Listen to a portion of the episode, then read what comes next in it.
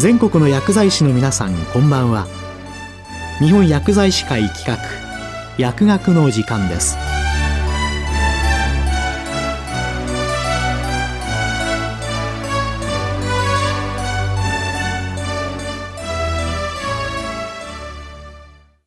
今日は最近の副作用情報から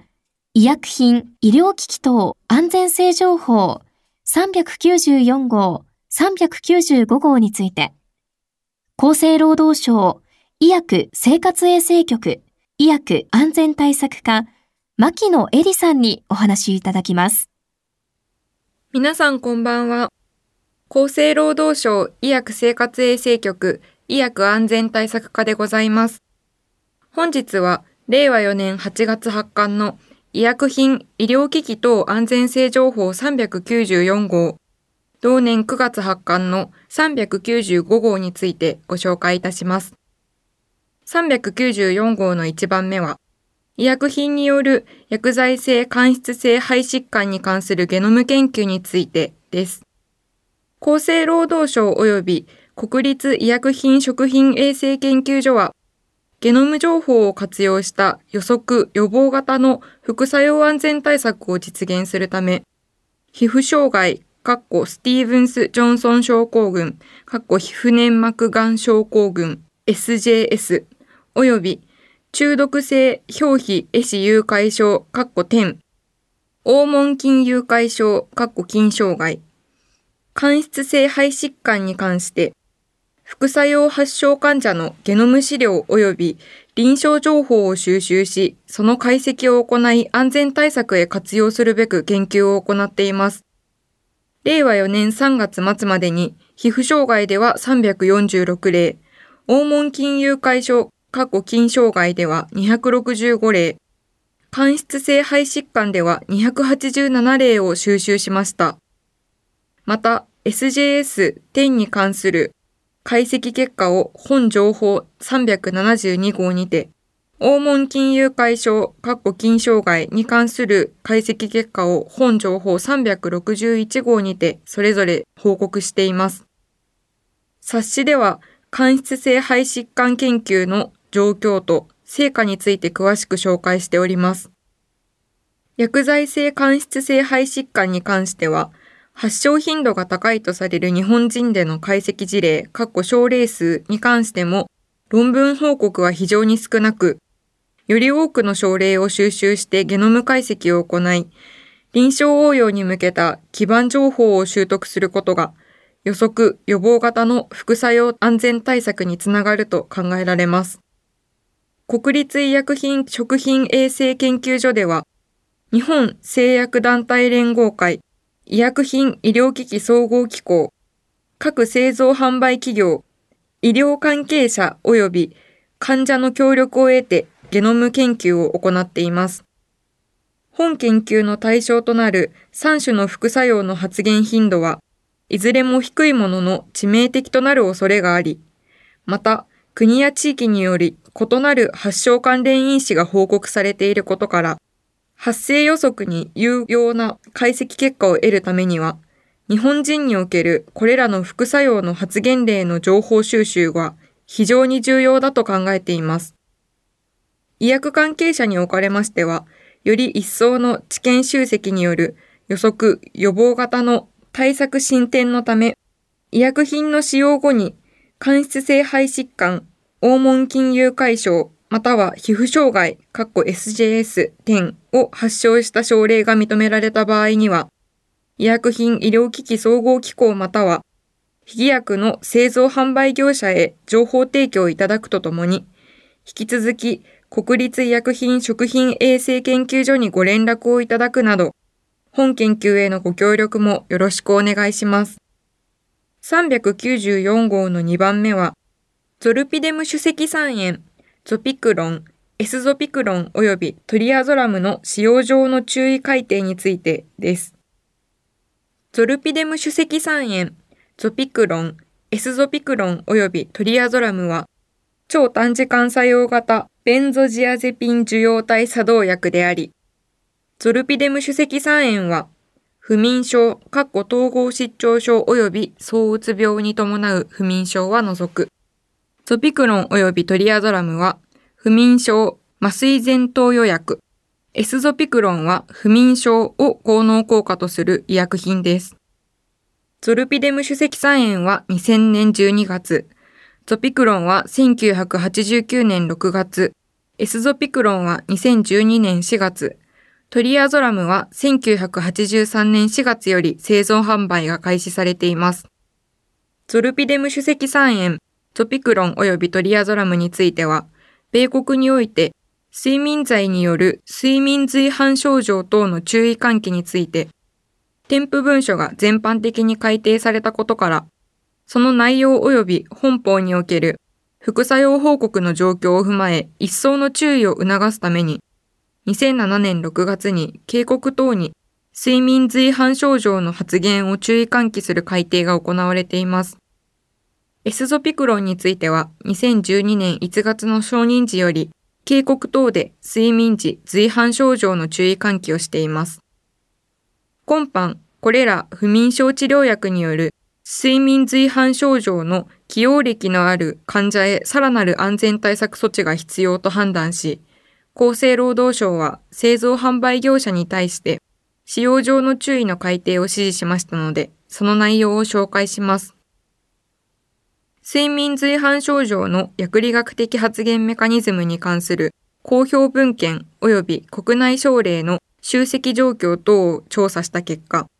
以下の点から厚生労働省はゾルピデム主席酸塩、ゾピクロン及びトリアゾラムの製造販売業者に対し、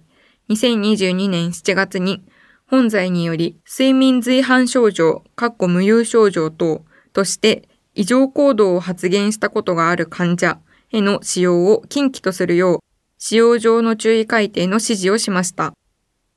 薬剤による睡眠随伴症状の起用歴のある患者では再発の危険性は排除できず、二次的に発現し得る重篤な自傷、多傷、事故の可能性は予測困難であり、また副作用発現時に意識がない、または意図的制御が及ばないと考えられる。薬剤の原料や発生時の制御に確実性はなく、現状非偽薬の中止が睡眠随伴症状再発の可能性を回避できる最善策とされている。睡眠随伴症状関連の国内症例が集積している。半減期等の薬理特性より、睡眠随伴症状を発現しやすいとの報告がある。また、エスゾピクロンについては、睡眠随伴症状関連の国内症例の集積がないこと等を考慮し、厚生労働省はエスゾピクロンの製造販売業者に対し、本罪により睡眠随伴症状、かっこ無有症状等として異常行動を発現したことがある患者には投与の中止を検討するよう、慎重投与の項、かっこ新規採用量に基づく場合は、特定の背景を有する患者に関する注意の項にて注意喚起するよう指示しました。今回の改定の趣旨をご理解いただき、添付文書をよくご確認の上、慎重にご判断いただくとともに、引き続き適正使用にご協力をお願いいたします。3番目以降には、重要な副作用等に関する情報、使用上の注意の改定について、括弧その334、市販直後調査の対象品目一覧を掲載しています。これらの詳細については、医薬品医療機器等安全性情報394号をご覧ください。続いて、395号の1番目は、リオシグアトと HIV プロテアーゼ阻害剤の併用に関する使用上の注意の改定についてです。リオシグアトは、外科的治療不適用、または外科的治療後に残存再発した慢性血栓側栓性肺高血圧症、肺動脈性肺高血圧症を効能効果として本法で製造販売承認されており、人免疫不全ウイルス、以下 HIV というプロテアーゼ阻害剤、カッコリトナビル、ロピナビル、リトナビル、アタザナビル硫酸塩との併用が禁忌とされていました。今般、令和4年8月30日に開催された、令和4年度第10回安全対策調査会における審議を踏まえ、リオシグアトと HIV プロテアーゼ阻害剤の近畿及び併用近畿等の見直しを行いましたので、その内容を紹介します。薬物相互作用試験及びインビトロ試験等の結果、有害事象症例報告、関連する公表文献、ガイドラインの記載状況、海外添付文書の記載状況等を調査した結果、以下の点からリオシグアトと HIV プロテアーゼ阻害剤の併用禁忌を解除し、併用注意とすることは差し支えないと判断されました。リオシグアト単独投与と比較して、HIV プロテアーゼ阻害剤併用時のリオシグアトの暴露量は1.3倍程度増加したものの、リオシグアトは低用量から開始して患者の状態に応じて容量調整する薬剤であることから、通常の開始容量より低用量から開始することにより安全域の確保が可能であること。海外の添付文書において、リオシグアトと HIV プロテアーゼ阻害剤は併用禁忌とされておらず、有害事象報告、公表文献等においても併用に関して臨床上の特段の懸念がある内容は確認できなかったこと。リオシグアトと抗 HIV 薬との薬物相互作用試験において、併用時の安全性に特段の問題は認められていないこと。ただし、併用する場合には、リオシグアトの通常の開始容量より低容量、過去1回 0.5mg、1日3回からの開始または必要に応じた減量の考慮を行うことについて注意喚起を行うこととされました。医療関係者の皆様におかれましては、今回の改定の趣旨をご理解いただき、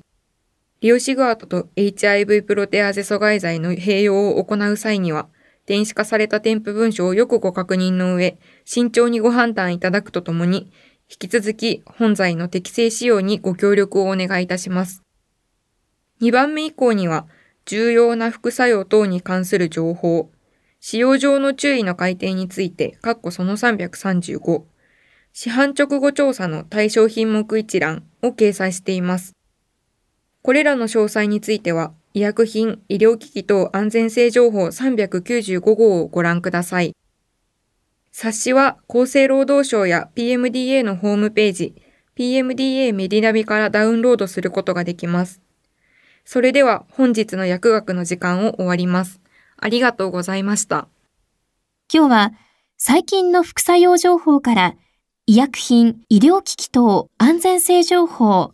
394号、395号について、厚生労働省医薬生活衛生局医薬安全対策課、牧野恵里さんにお話いただきました。